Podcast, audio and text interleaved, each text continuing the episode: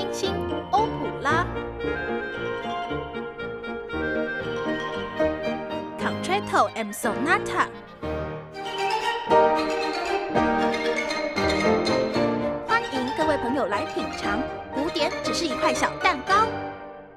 欢迎各位朋友来品尝古典小蛋糕。大家好，我是凯恩，我是莱恩。哎呦呦，莱恩。话说，我们有一个案情已经破了呢。什么案情？你还记得我们之前在费加洛婚礼系列的时候啊？你讲说莫扎特很讨厌一个女高音，然后那个女高音的头会上下上下，所以这声音高高低低这样子。嗯。然后我最近呢，就是已经发现这到底是何许人也？何许人也？所以真的是莫扎特吗？对，就是莫扎特讨厌他。好，他的大名叫做 Adriana Ferrarese del Bene，好长哦，很长的一个名字，又是一个记不起来的人。对，那为什么我会知道呢？就是感谢脸书大神，在别人转发介绍这个女高音的贴文的时候。就映入我的眼帘了，看到了，对，所以就是我们已经破案了，破案了，我真的想不起来，我甚至连是不是莫扎特我都记不住，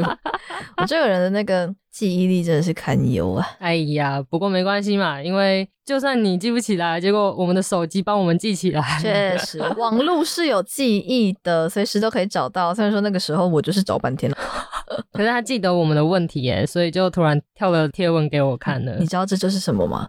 就是你已经被入侵了哦。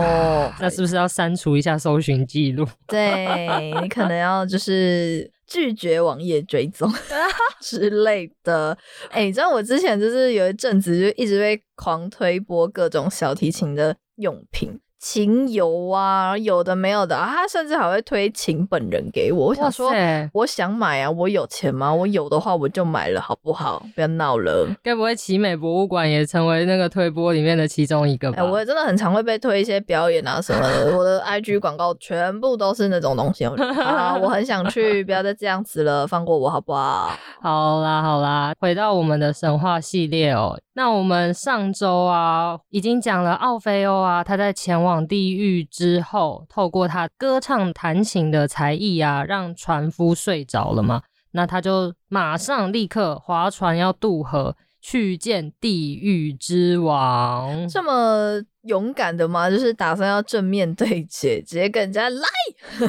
但话说，奥菲欧这个年轻，他算应该算年轻小伙子吧？他他斗得过我们这个？他叫地狱之王吗？神话到底是把这位神叫做他，其实叫做普鲁特。哦，对了，忘记了，他应该斗不过他吧？哎，那我们看下去就知道啦。来，我们现在也拿起那个船桨啊，我们跟在奥菲欧后面去看看好不好？哗哗划，小船划到山下去。哎，要有多闹，走喽！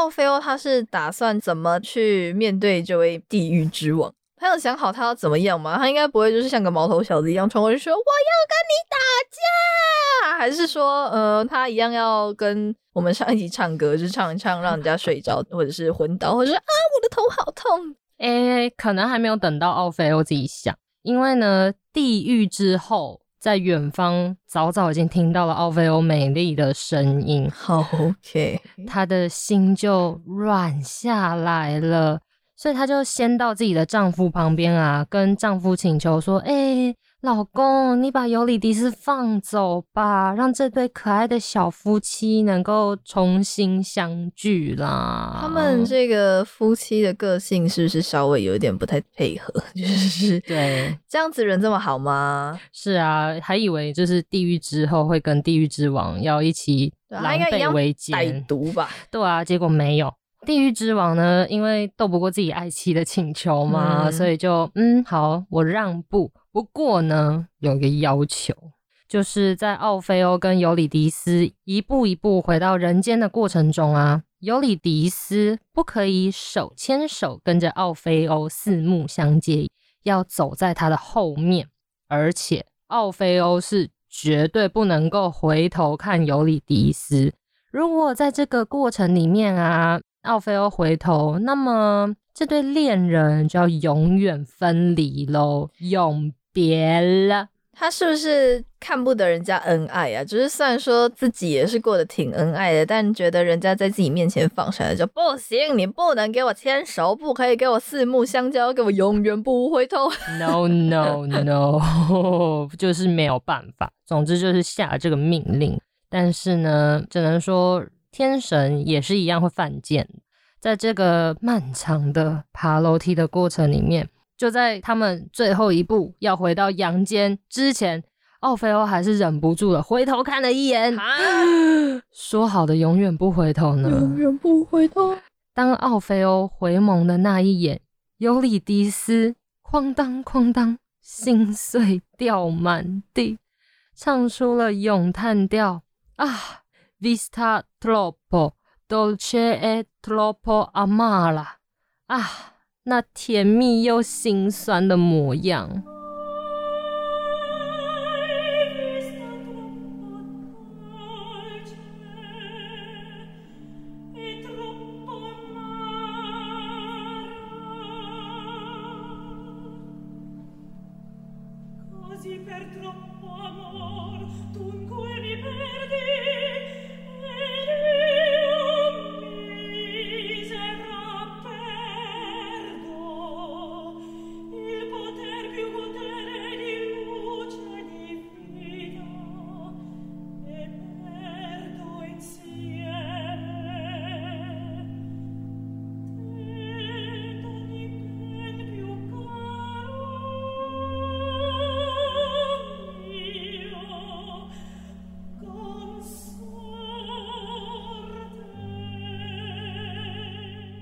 这个应该是告别曲了吧？这辈子都不要再想再见面了。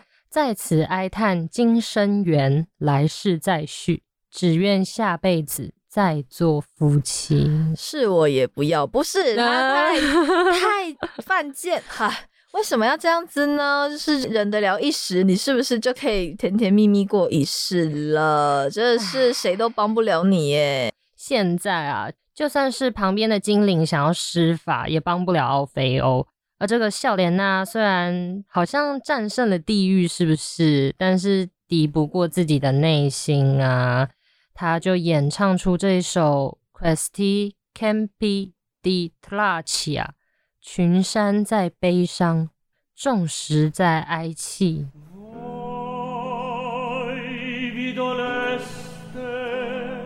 o monti e lagrimaste voi sassi al dipartir del nostro sole. Ed io con voi lagrimerò mai sempre e mai sempre dorrò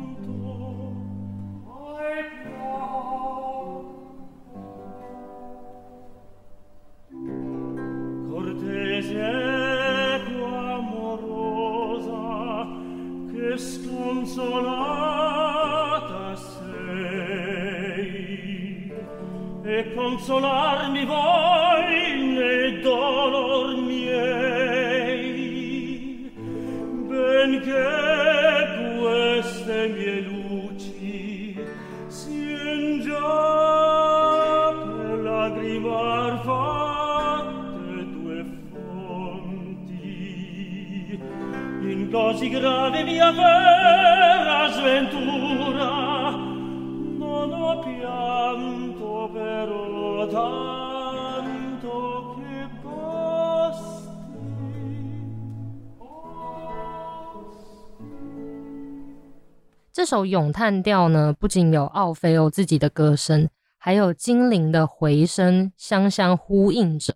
原来连精灵都已经看不下去了，人家牛郎织女是一年见一次，那奥菲欧跟尤里迪斯应该是完全见不到了吧？那我看他只能回去人间好好聊一下他的情伤了。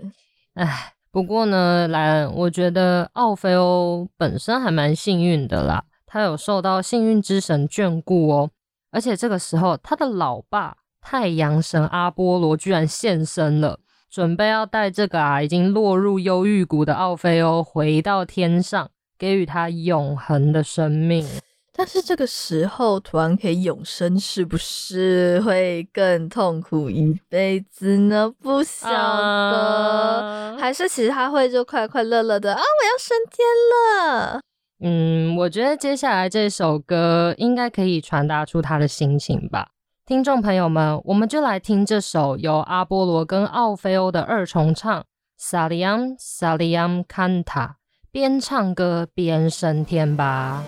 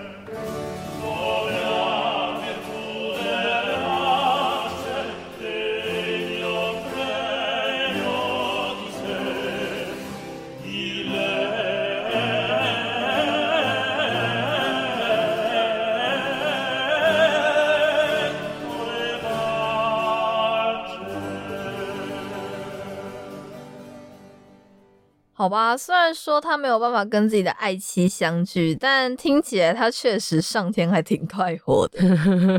是啊，或许这是对于奥菲欧最好的安排了吧。最后，这出歌剧也在这首莫列斯卡舞曲当中画下了句点哦。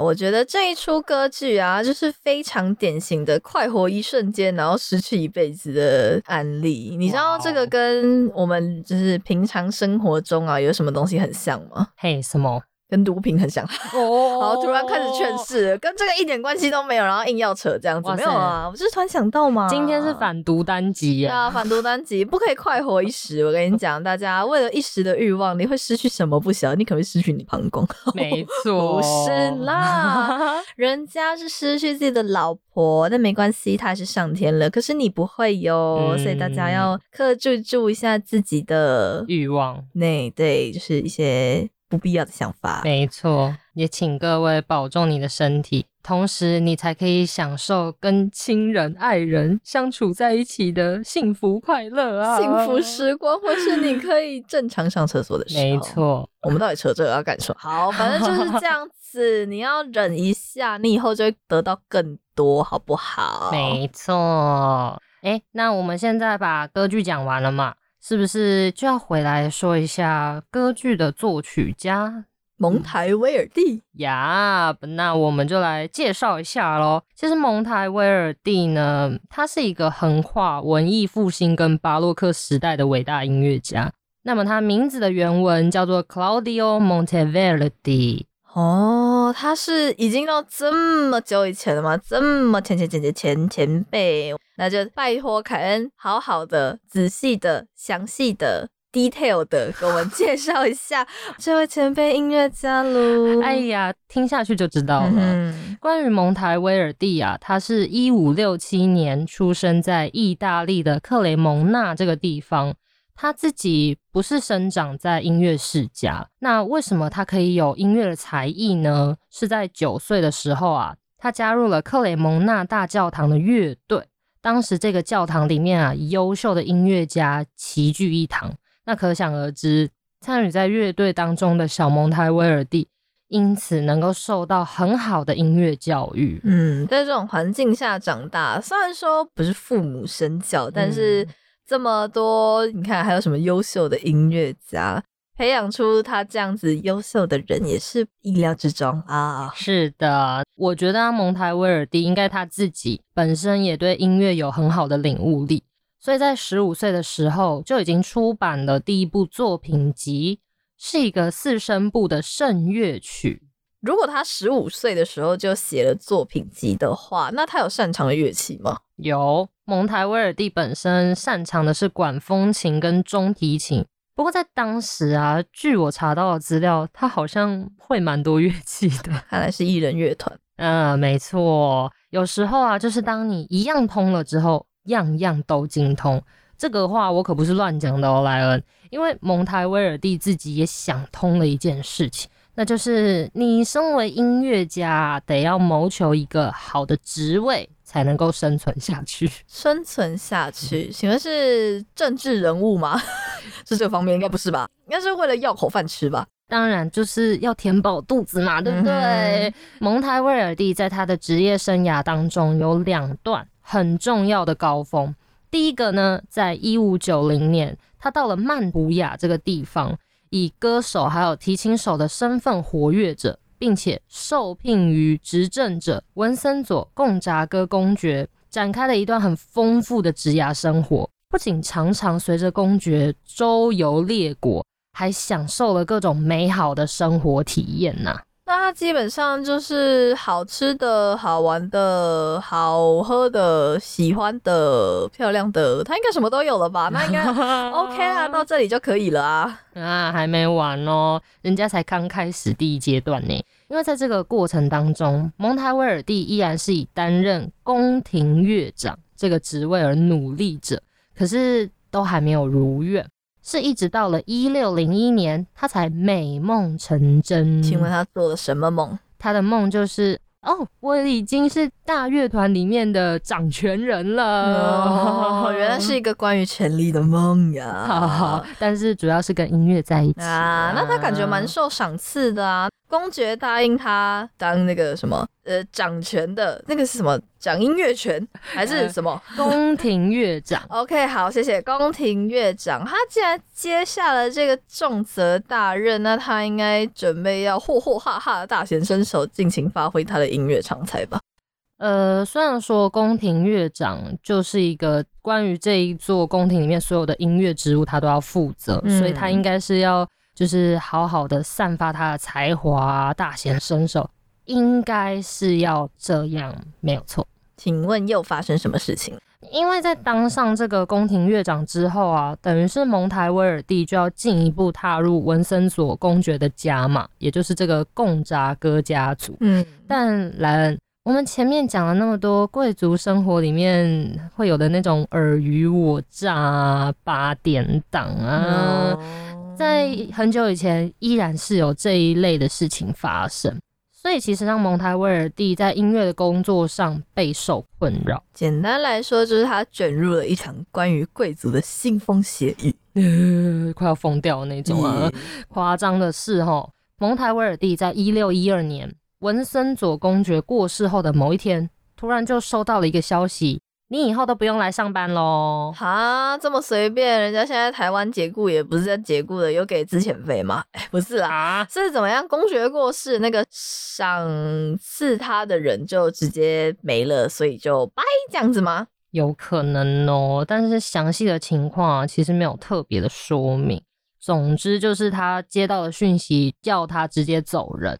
那么这个打击其实对于蒙台威尔蒂来说非常的痛苦，可是这个苦水他也只能自己吞呐、然后拍拍屁股搬回老家克雷蒙纳。但也因着解雇这件事情，反而让他在隔年可以直接被招到威尼斯的圣马可大教堂担任乐团指挥。原来下一份工作也是没有问过人家要不要，你想不想要，同不同意，就直接哎、你过来哦。叫你离开没有理由，召你过来不需要原因。果然啊，人生就是有各种奇妙的事情。不过看来蒙台威尔第的舞台啊，在威尼斯接任了这个圣马可大教堂的指挥后，反而能够发挥的更好，而且更加的精彩。因为他在这个过程中啊，跟许多顶尖的音乐家、乐团一起共事，同时他也得到了很优渥的待遇，颇受当地的宫廷重用，而且他也获得了威尼斯观众们的喜爱呢。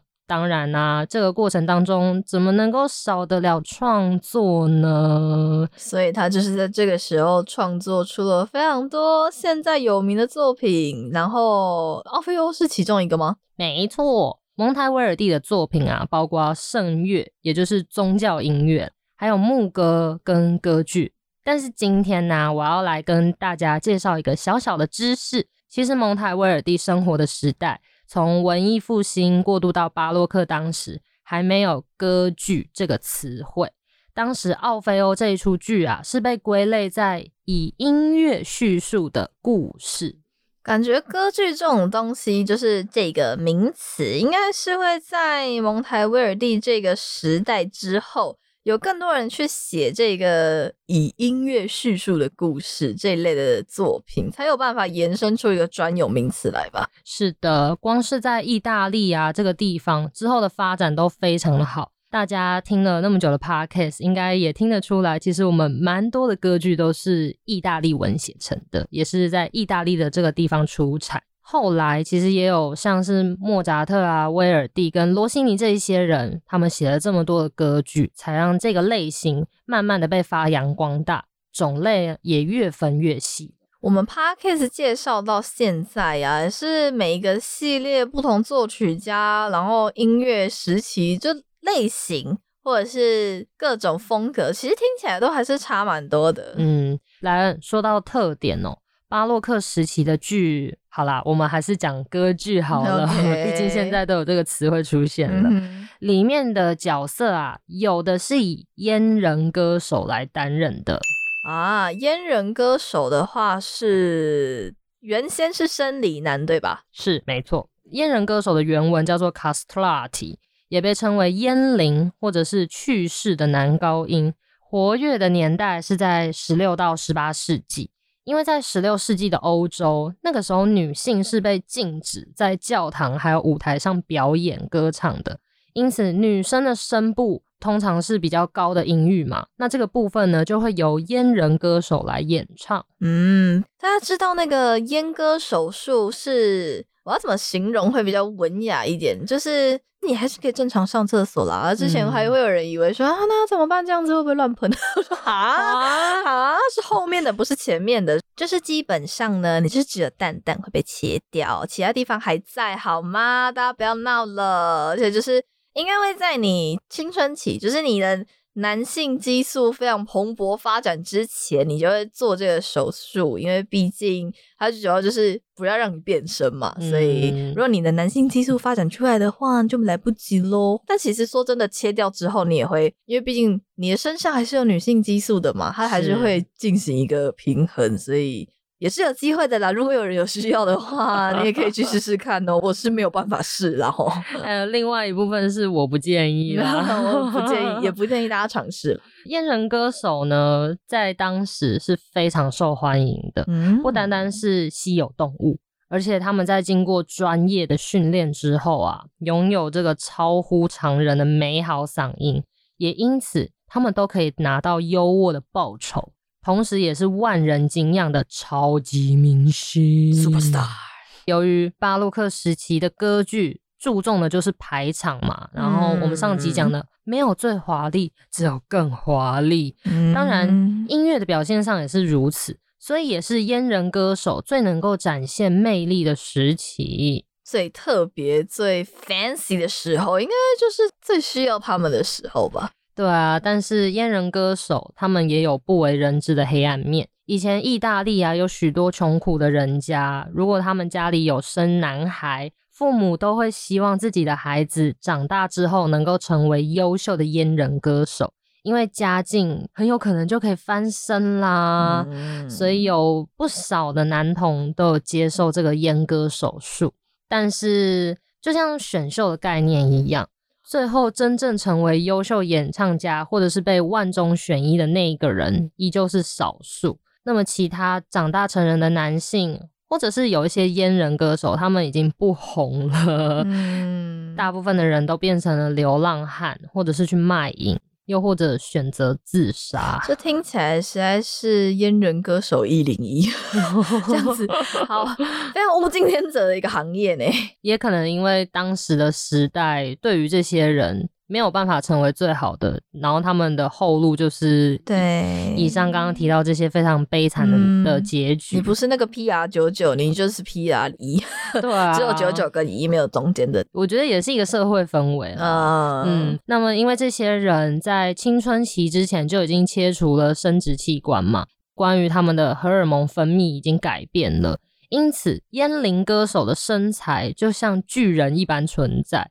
假如他们的歌手生涯发展不好啊，还会被其他人当成怪物。但其实我们之前介绍的那些歌剧啊，嗯应该就没有阉人歌手这种职业会一定需要这样类型的歌手去做这个角色吧？那他大概是从什么时候开始慢慢消失、慢慢式微的？关于阉人歌手的示威啊，是因为法国大革命爆发，这么突然？想不到吧？想不到。毕竟他们在剧中担任的角色，通常都是那种神明啊、英雄人物啊，嗯这些人表现出的形象，也就是影射凡尔赛宫的贵族们。所以在革命的期间，跟大部分的平民老百姓处于相反的立场。在被革命的浪潮淹没之后啊，就成为历史喽。居然是法国大革命，诶，居然是一个面包的时期，又要讲面包，但我觉得确实啦，那个如果在那个时候跟大家的一些思想啊，或是想法有很大的出入的话，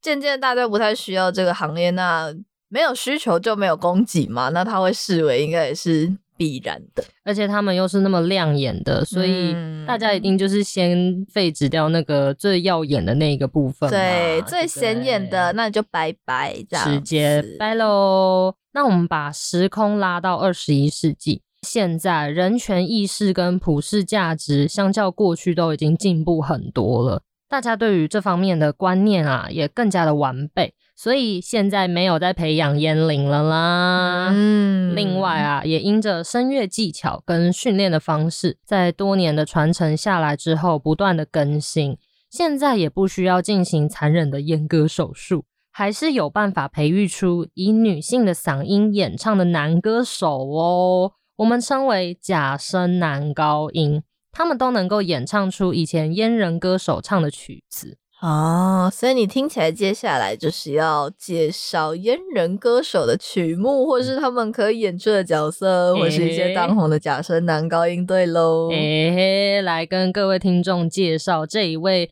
现在火红的法国假声男高音 Philippe Jaruski，他演唱这出奥菲欧歌剧中的曲目《Possente Spirito》，强大的精灵啊！这就是想要感动船夫，结果人家不然你就直接给他睡去那个变胖丁的那一首，对吧？嘿，莱恩说的没有错哦。虽然蒙台威尔第这出剧的奥菲欧本身并不是设定阉人歌手担任，但是我主要是想要让听众们感受一下假声男高音的声线，以及诠释剧中歌曲的模样。那就来听听看喽。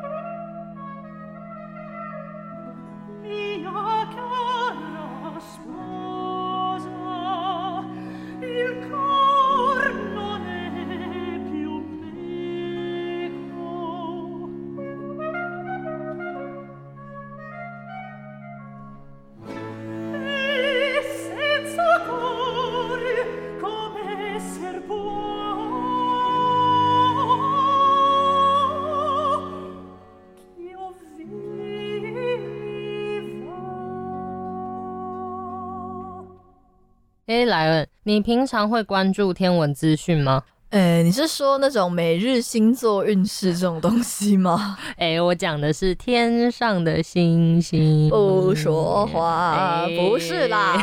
天上的星星的话，那个去年年末有一个双子座等不到双子座，流星雨洒满天际，但是我有等到哟看到蛮多颗的，就是有时间，然后有空间，有人约，我就也会去看一下星星了。我其实还蛮喜欢看星星的。嗯，其实啊，莱恩跟你讲哦，在这些星星连成的星座里面呢、有属于奥菲欧的星座。你应该不是在说十二星座吧？就是应该是那些我们都不知道到底叫什么什么牛牛郎织女，没有名不经传啦，就是比较记不起来的那些，是吗？诶，莱恩很聪明哦，知道我的走向。啊，那就是啊，我上一集是不是就有说他是天琴座对吧？答对了，bingo！这个就是奥菲欧故事的星座。那么这个琴，也就是奥菲欧演奏的乐器七弦琴。的里拉琴。耶所以它的由来就是奥菲欧跟尤里迪斯的爱情故事喽。嗯，大体上是这样，没错。